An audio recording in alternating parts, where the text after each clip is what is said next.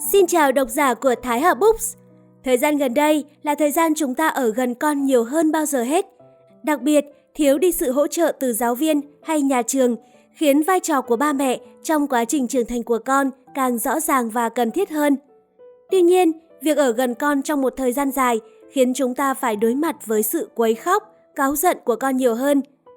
Nên cư xử như thế nào cũng là một vấn đề vô cùng đau đầu và đòi hỏi cách xử lý khéo léo từ ba mẹ để vừa tạo ra được những giới hạn cho con, nhưng vẫn để cho con một không gian để có thể phát triển.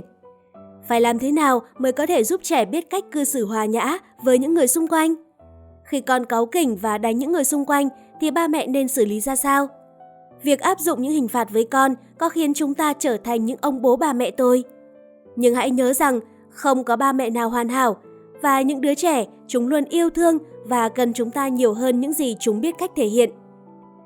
Ngay sau đây, chúng ta hãy cùng lắng nghe trích đoạn của cuốn sách Không có trẻ hư. Xin mời các bạn cùng theo dõi.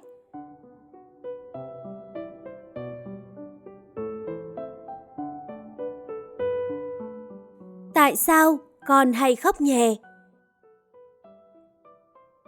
Đối với tôi, tiếng trẻ con khóc nhè, cụ thể là con tôi, là thứ âm thanh gây dằn vặt nhất. Tôi thà bị trói trong xe hơi với tiếng chuông cứu hỏa kêu inh tai còn hơn. Tôi cảm thấy mình phải làm gì đó ngay lập tức để chấm dứt tiếng khóc đó. Còn khóc nhè nhằm thu hút sự chú ý và khiến chúng ta mất bình tĩnh. Nếu có một chút an ủi ở đây thì bạn nên biết rằng gần như mọi đứa trẻ đều trải qua một hoặc hai giai đoạn khóc nhè. Và điều đó không thể hiện bất kỳ khiếm khuyết nào của trẻ hoặc trong cách nuôi dạy con của chúng ta. Dưới đây là cách giúp trẻ có được những thứ trẻ cần mà vẫn giúp đôi tai và tinh thần của chúng ta không bị căng như dây đàn. 1. Đừng để tiếng khóc của con làm bạn lo lắng. Một số người gợi ý bạn nên phớt lờ các hành vi như khi con khóc nhè. Nhưng tôi tin rằng bạn hãy luôn ở bên con và sẵn sàng đến bên con. Chỉ là bạn nên tách tâm trí khỏi tiếng khóc kia. Hãy hình dung bạn đang đeo một chiếc máy lọc bỏ nỗi phiền muộn. Tôi dám cá phát minh này sẽ thu về cả tỷ đô la. Hãy hít thở thật sâu và tự nhắc bản thân rằng hành vi của con là hoàn toàn bình thường. Chỉ là bạn không muốn khuyến khích con khóc lóc như thế. Nếu chúng ta đồng ý đáp ứng yêu cầu của con để con nín khóc hoặc ngăn chặn phản ứng tiêu cực, hành động nên dừng ở đó mà thôi. 2 nhẹ nhàng chỉ dẫn cho con. Hãy bình tĩnh nói, hình như con không thoải mái, nhưng con khóc thế này mẹ không hiểu con nói gì. Con nói bằng giọng bình thường cho mẹ nghe nào. Và bạn có thể nói thật rằng, tiếng con khóc làm tai mẹ bị đau. Nếu con tiếp tục khóc nhè, hãy trở lại với việc mà bạn vừa dở tay. Và sau vài phút, hãy thử thuyết phục con tiếp. Hoặc bạn cũng có thể hỏi con vài câu hỏi về mong muốn của con, đồng thời nhắc con trả lời bằng giọng nói bình thường. 3. Nghỉ ngơi, ăn, uống, an ủi. Trẻ hay khóc nhè là vì trẻ đang mệt và không được nghỉ ngơi, ăn, uống, an ủi đủ. Bạn nhớ nhé! Trẻ lên 3 phát triển rất nhanh chóng, nhanh mệt và đường huyết của trẻ xuống thấp trước khi trẻ nhận ra mình đang đói. Răng hàm của trẻ cũng sắp nhú, vì thế nên trẻ sẽ khó chịu, bứt rứt. 4. Trẻ khóc nhè dễ bị bùng nổ cảm xúc. Khóc nhè là dấu hiệu cho biết trẻ tức giận, thất vọng, buồn chán và trẻ cần bộc lộ những cảm xúc đó ra. Nếu con có những cảm xúc này, hãy hoan nghênh, cho phép con được bộc lộ. Trong lúc đó và bất cứ khi nào con cần, và con sẽ nín khóc. 5. Dành cho con sự chú ý trọn vẹn, tích cực. Ngay cả trẻ sơ sinh cũng biết có thể nhận được sự quan tâm trọn vẹn của chúng ta hay không. Và một ngày với sự quan tâm bằng một nửa mọi khi sẽ không đủ để đáp ứng nhu cầu của trẻ. Đúng như Magda Gerber đã viết trong cuốn Yourself Confident Baby. Tạm dịch, em bé tự tin, Trẻ cần thường xuyên nhận được thông điệp, con rất quan trọng, con là số một trong lòng mẹ. Magda khuyến khích cha mẹ nên tận dụng lúc cho con ăn, tắm rửa, thay tã và thay quần áo, làm cơ hội để chú ý trực tiếp, trọn vẹn đến con. Magda cũng khuyến nghị các giai đoạn không muốn gì hết giàu chất lượng. Đó là khi chúng ta cho phép con là người khởi xướng các hoạt động, còn chúng ta quan sát, hỗ trợ, ứng phó và tham gia theo yêu cầu của con. Thật không may, bất kể chúng ta quan tâm đến con bao nhiêu, con vẫn sẽ khóc nhè trong lúc chúng ta không quan sát, không lắng nghe con. Nhưng nếu con không nhận được kết quả đáng khích lệ, giai đoạn này vẫn sẽ qua nhanh. Bí quyết giữ bình tĩnh khi con cáu giận. Tôi có chút do dự khi chia sẻ bí quyết này vì tôi e rằng nó nghe có vẻ ngu ngốc. Nhưng rồi tôi nhận ra, nếu thực sự mong muốn đem đến cho độc giả một cuốn sách hỗ trợ phương pháp nuôi dạy con toàn vẹn, tôi không thể nào không nhắc đến một hoạt động vốn vô cùng thiết yếu trong quá trình nuôi dạy ba đứa con. Kết quả là ba đứa nhỏ ngày càng phát triển theo chiều hướng tốt lên. Điều mà trước đây chính bản thân tôi cũng không dám hy vọng. Tôi thuộc tiếp người hay suy nghĩ và dễ bị ảnh hưởng bởi cảm xúc của người khác, đặc biệt là cảm xúc của các con. Nhưng tôi cũng biết rằng giữ bình tĩnh và tập trung vào cảm xúc của con, dù là tồi tệ nhất, mới là yếu tố khẩn thiết đối với sự phát triển lành mạnh của con. Tôi đang giận, tôi có thể mất bình tĩnh và thay vì ủng hộ cảm xúc hoặc giới hạn hành vi của con trong lúc con giận dữ, chính bản thân tôi lại mất bình tĩnh, cáu kỉnh, tự suy diễn, nổi giận, la mắng và làm những việc không những không hiệu quả mà còn khiến tình hình trầm trọng hơn.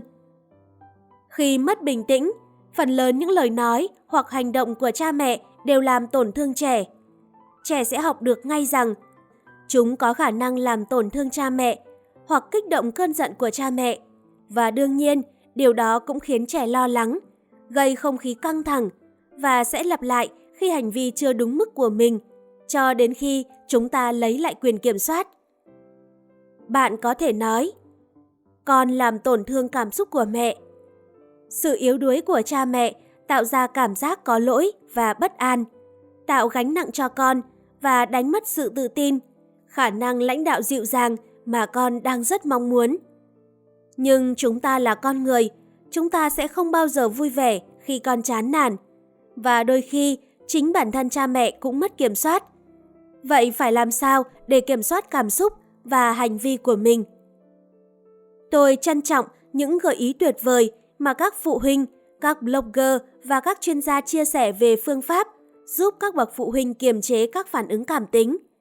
Những việc nên làm thay vì quát mắng hoặc tét mông con khi nổi giận.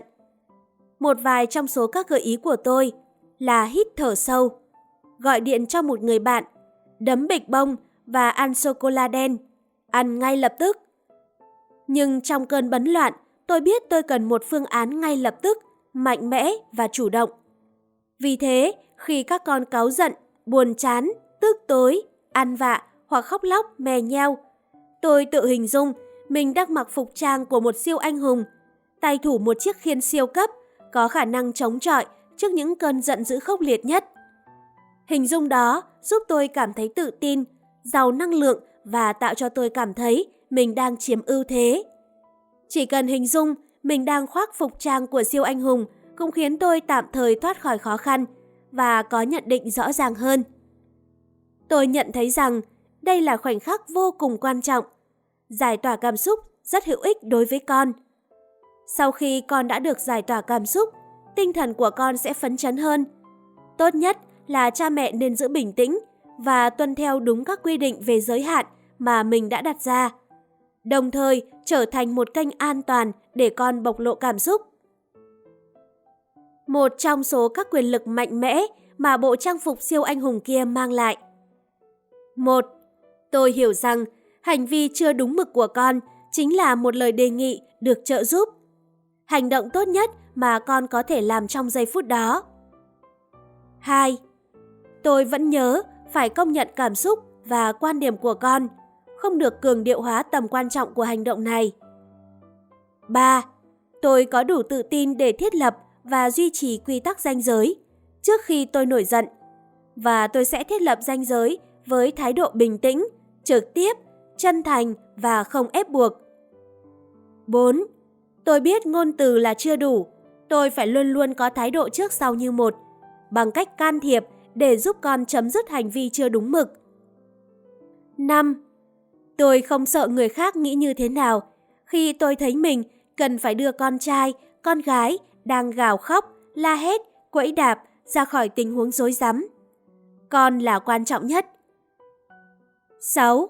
Tôi có đủ dũng cảm để cho phép các con được thể hiện cảm xúc cá nhân và tôi cũng sẽ không ra sức bắt con phải im lặng hoặc không được thể hiện cảm xúc.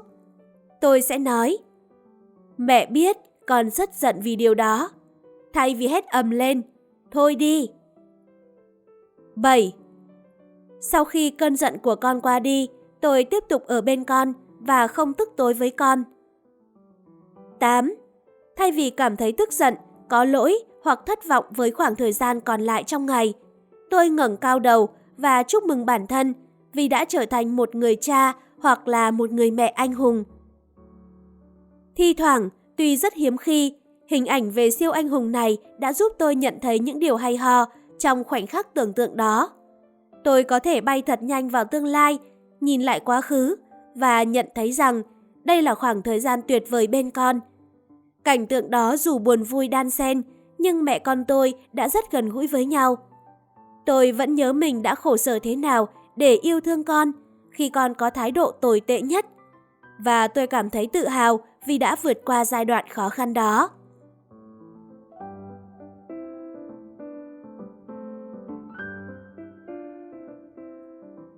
Những lời khuyên nhẹ nhàng từ tác giả qua kinh nghiệm làm mẹ từ chính bản thân mình với sự thấu hiểu những vấn đề mà ba mẹ gặp phải đã giúp cuốn sách nhận được sự đón đọc từ rất nhiều độc giả.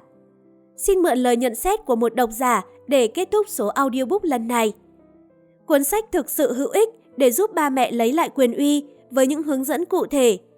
Tổng kết lại, tôi thực sự, thực sự vô cùng thích cuốn sách này ngay từ lần đầu tiên tôi thấy nó. Giống như trong lúc bản thân tôi đang bối rối, không biết dạy con ra sao, thì có một bàn tay đưa ra và nói Tôi biết bạn đang gặp rắc rối, tôi sẽ giúp bạn. Các bạn thân mến, các bạn vừa lắng nghe trích đoạn của cuốn sách Không có trẻ hư trong số Reading Book số 29. Thái Hà chúc các bạn có một cuối tuần vui vẻ và bình an.